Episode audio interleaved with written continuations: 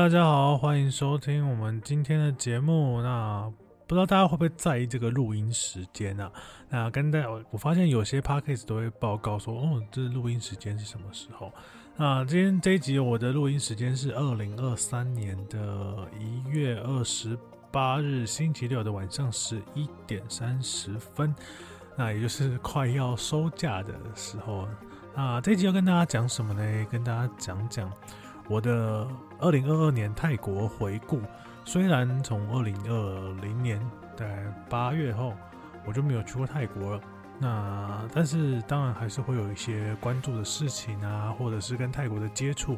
所以这几天跟大家分享我的二零二二年泰国回顾。那主要有什么来？还是跟大家讲一下哦，就是前情提要。啊，如果你不喜欢的话，嗯，呃。先先不要走开嘛，对不对？好，那个第一个当然就是轰动一时，轰动到现在那个泰国女星 Damon 小名叫 Damon 的这个坠坠河意外，在去年的二月的时候。那第二个呢，就是在十月份的时候，泰国东北地区的一个前警察枪击案，在大概十月六号的时候。然后再来就是去年的我们 T1 啊新北特工队来了一位泰国的亚外洋将，叫做查拉蒂。那当然有幸呢，能可以认识他、接触他，跟大家分享一下当初认识的一些好玩的过程这样子。然后再来还有就是。曼谷也举行了市长的选举，那这个其实我琢磨不多啦，那只是稍微跟大家分享一下。然后还有就是泰国边境关卡这个的一些新闻，跟我阅读的的一些文章。然后最后大家就是讲讲旅游啊，还有最近很严重的空气污染，还有泰国泰国这个警察事件，也是最近也烧得轰轰烈烈。这集主要跟大家讲这些喽，节目开始啦！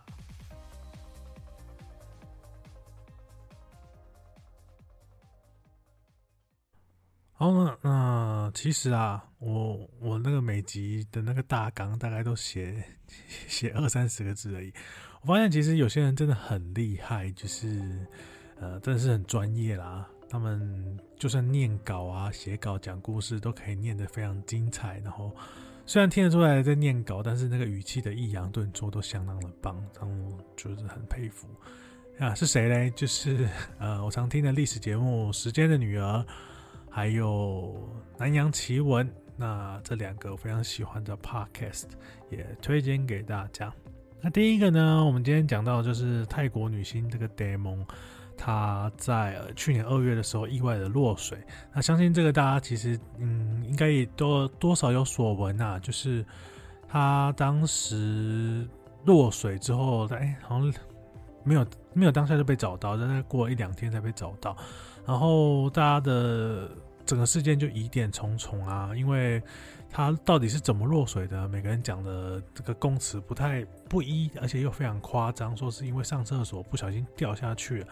但是就没有做，没有没有任何挣扎吗？或者是任何一些行为，就觉得很匪夷所思。然后他身上好像还是有一些伤口，说好像是什么被螺旋桨什么打落，反正呃整个很意外啊，没有落水，然后居然还马上找不到，应该说马上要报警啊。结果这些船上的富商名人们居然没有做这些第一时间的动作。然后还诶，那个葬礼的时候还出现在前面，所以整个事件就变得，呃，在我们常常看来根本是不可能发生那么夸张的事情。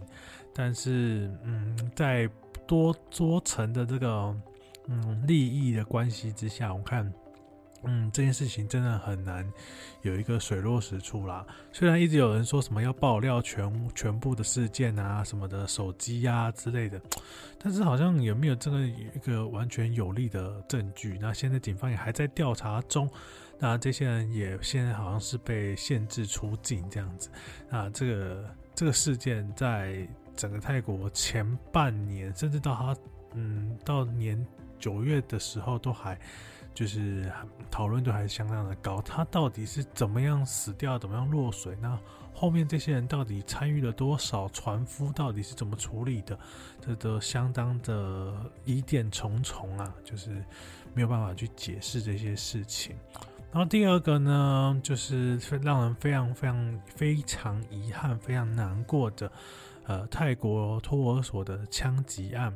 还记得那时候看到这些画面的时候，嗯嗯，真真的真的还是非常想哭这样子，因为这个前警察他疑似看一些新闻是应该是疑似有吸毒的前科啦，然后就是到托儿所去扫射。然后死了相当多的婴儿，或者是那个托儿所的人员这样子。那其实这个在后面后续的讨论，也除了这个呃警察持有枪支，还有吸毒，还有所谓的警戒们的薪资，呃，这些讨都有相当多的讨论。就是说，哎，我薪资那么少，那他们他们是要怎么样增加自己的收入？为什么会有名车？这些其实，在泰国的社会中也有越来越多的讨论。然后还有再来就是说，呃，驻外的记者是怎么样进入到这个现场，那拍到这些相比较血腥的画面，大家就有争吵，是说，哎，他进去的时候，当时是有没有封锁线的？那这个大家也是各执一词。他到底有没有破坏事故现场？然后，呃，警察到底有没有阻止？还是他进去拍完照之后，警察才来？这个也上了，也也持续的讨论了一段时间这样子。然后后面的大家讨论的又重点又在于，呃，黄，呃，应该是说这个点后续的一些嗯活动，祭祀的活，这个祭拜或者处理的活动，呃，繁文缛节，就是嗯。这些家属们要接待相当多的长官，从早到晚接接待一些长官来，嗯，探视这样子，因为那个心情就已经够难过了，结果还要按照这些规矩来接待大官们，也引起相当多的批评跟讨论。这是他们的小孩，嗯，遭受到恐怖的枪击案，居然还要花时间去接待这些所谓的名人大官们。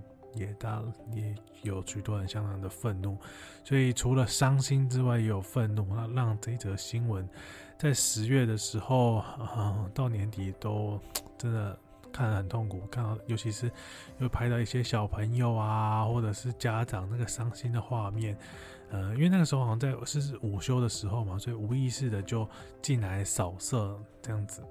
然后我只能说啊，这毒毒品真的很很害人这样子。好，那稍微休息一下，我们进行后面两段的节目。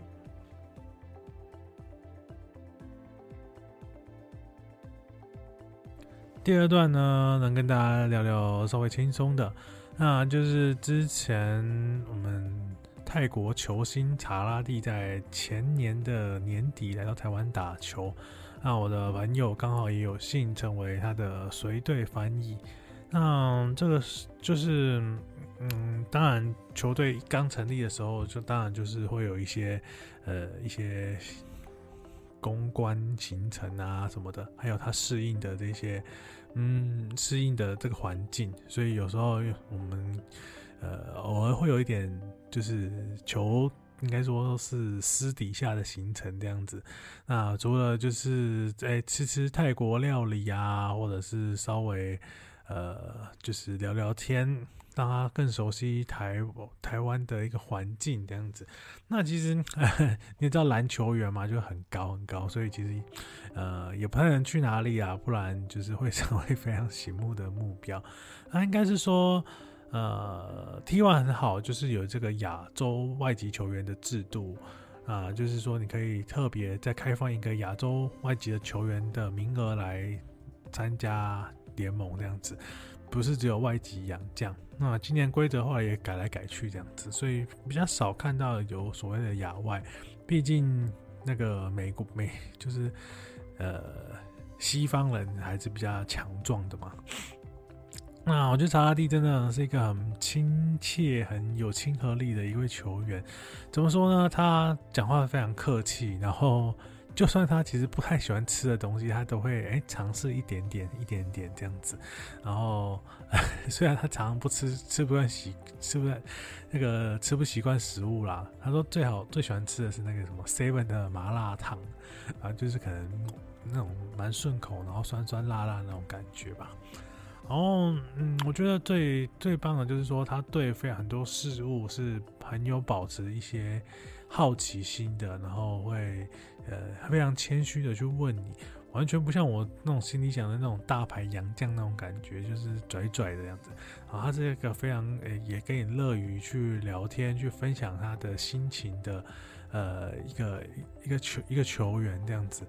然后，嗯，就算他嗯不喜欢什么事情的话，也只是呃看得出来他的表情，但是他不会用一些激烈的言语去。去去去骂人这样子，那只会在球场上。其实当然他还是会想要据理力争啊。我觉得，但是他比较 比较没有像其他洋将那么霸气，就是那么凶这样子啊。我觉得这是一个蛮不错的体验，能真正能近距离接到接触到球员。因为我真的好像也没有他的签名这样子，因为我就是常常有时候一起吃饭啊，也不会特别去跟跟他签名啊。那这段时间真的是我也蛮认真练习我的泰语的。那因为很少真正能跟就是纯纯的泰国人，因为之前教书都是可能会有一点中文的泰国人嘛。啊真正泰国人去呃聊天接触这样子啊，去年这一段在他回国之前都是一段还不错的一个回忆这样子。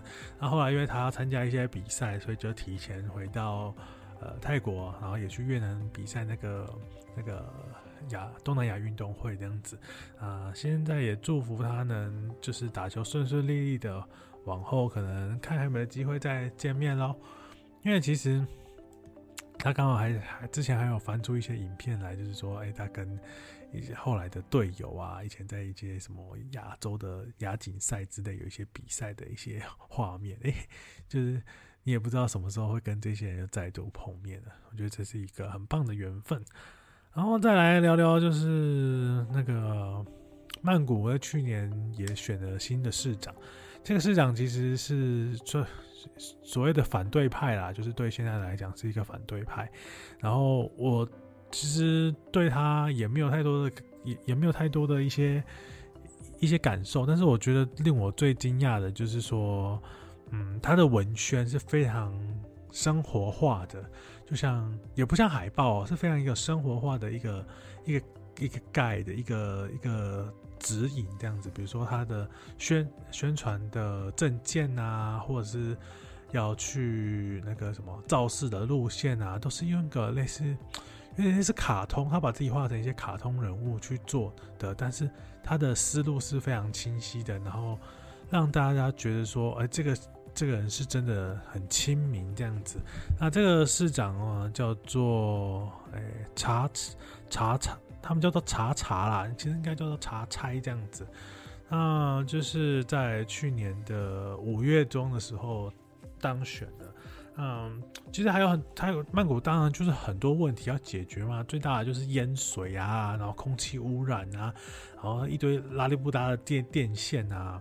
那其实它有些地方也是有来参参考台湾的一些制度啊，或是措施，其实看得出他的用心。但是我觉得啊，就是大家都给给这些市长们什么执政者也也是要一段时间去改改变，不是那么快就可以解决一切事情。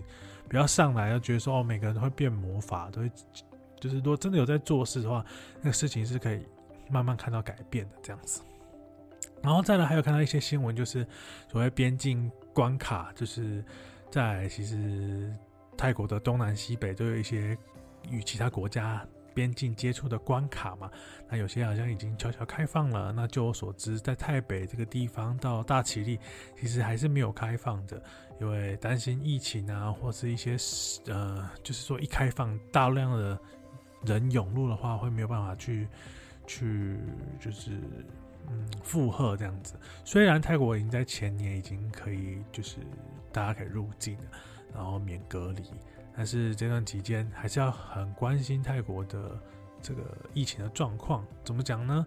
第一个就是空气污染嘛，那再来就是呃中国人人也大量的要准备进入了。那这段期间大家到底能不能负荷？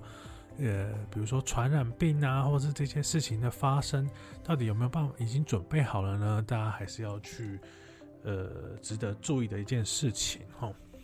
然后最后讲到什么？最后讲一下那个旅游好了，就是呃最近有一些台湾台湾有有两则比较有有关注度的新闻啊。第一则就是呃中国的那个女星。花钱，然后让那个警察去开道，就是享受各种 VIP，然后大家就批评。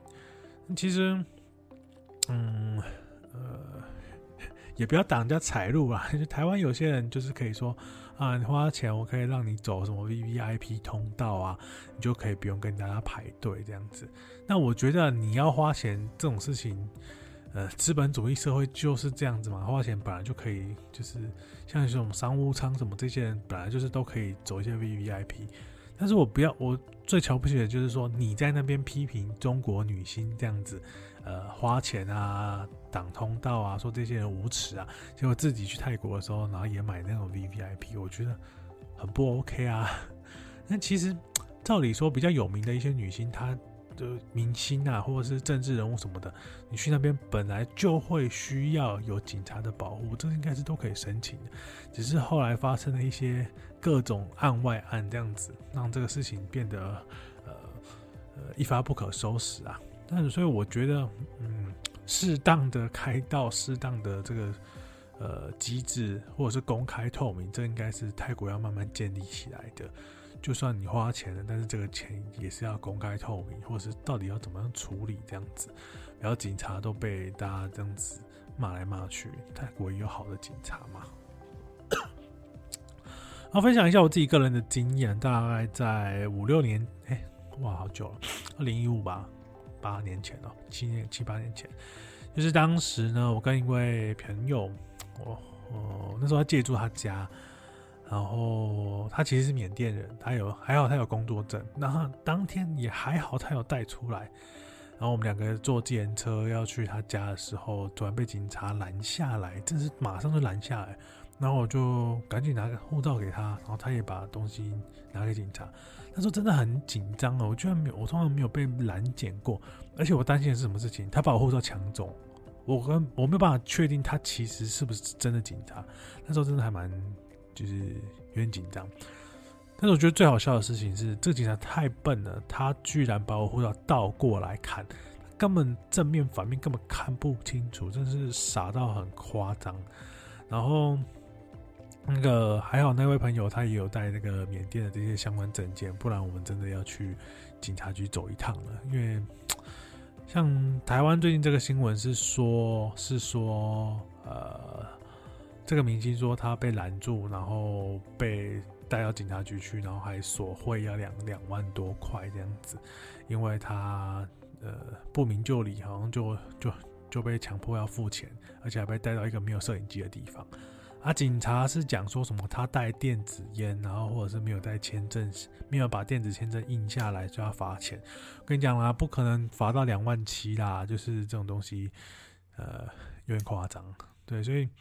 呃，各各执一词，然后这个事情也开始在调查，中国这边也有讨论这件事情啊。我觉得还是奉劝大家，奉劝大家，第一个，你护照的影本一定要印好，护照的影本一定要印好或存在手机里面。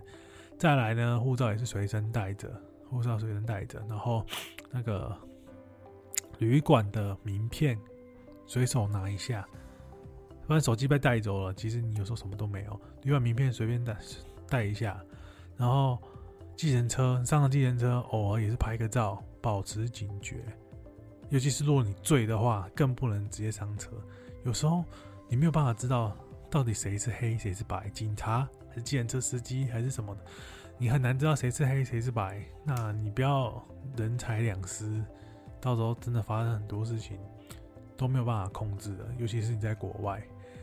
就算我这种在曼谷混的还不错，这可以自称一下混的还不错，就是我还是非常非常非常非常的小心这些事情，因为嗯，这个发生事情的成本很高啦，然后也不想要连累到朋友，所以我常常都是保持着警觉这样子。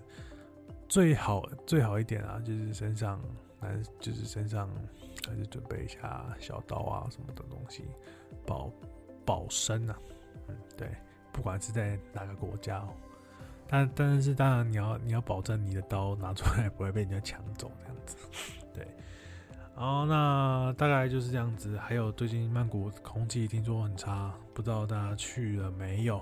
然后大概就是这一年跟大家分享这件事情。啊，还有再来就是曼谷在每个月每年都会有一个设计师周，在二月初的时候，这是一个非常非常非常棒的一个活动。为什么呢？它的设计师周是整个融入在城市里面，除了一些景点啊，或者是呃工作室什么的，所以它不是。有时候甚至百货公司里面都还有，所以整个城市呢都像是一个寻宝的地图，让你可以去了发现这个泰国的设计啊，尤其是有时候根本它不在设计师周里面，你还是可以看到一些巧思或者是一些漂亮的东西，所以整个城市会又变得更更不一样，更多的东西。然后你再看地图，一一个一个区块一个区块走起来的话。会有很棒的一个城市的体验啊，所以不像，呃，我觉得它已经跟生活可以融在一起了。但而且当然还是有一些科技新的东西、新的创意、新的设计的东西也在里面。所以当这整个都属于这个城市的时候，呃，你就不会觉得说它只是为了办展而办展，其实它正是要表现这个城市的活力、城市的一个成长、一个城市的一个特色给你看。那跟台湾比较起来，你们可以自己去比较一下，台湾是怎么样办展览的。当然，台湾有台湾台湾的好处。那我觉得曼谷当然有曼谷的好处，而且我只参加过一次。啊，那时候那但是那次我真的是就就非常陶醉了。所以大家有空的话，嗯，可以关注到这个事件。然后如果今年没有办法去的话，其实每年都可以去。还有一个重点就是那个泰曼谷，呃，泰曼谷啦。每年清迈其实也有，每年都会有一个 OTOP，就是一城市一乡，哎，一乡村一城市的一个特展这样子，所以会有每个城市的特别的东西去卖这样子。然后，所以如果想要进一步的了解泰国，或者一次买到特别呃这些好玩、好棒、非常有特色的东西的话，也不要错过这个 OTOP 展哦。而且我跟你讲，他卖的东西不会太贵。你就算去那个城市啊，那个城市你会发现，那个城市的东西没有比你在 OTOP 买的时候还便宜，所以真的大量的看你是要抢购什么佛具啊、香氛啊、蓝染啊、竹篮木雕，什么各式各样很棒的东西，千万不要错过了。好，今天节目在这里喽，谢谢大家。那如果有也欢迎大家在那个下面留言。还有了，就是有想支持，不如今日我这本去年在十月初出版的独立书籍，写我在泰国教书的一切的话，也希望大家能持续订购，救救我，然后能，赶快能把书卖完喽。谢谢大家，我们下次再见喽，拜拜。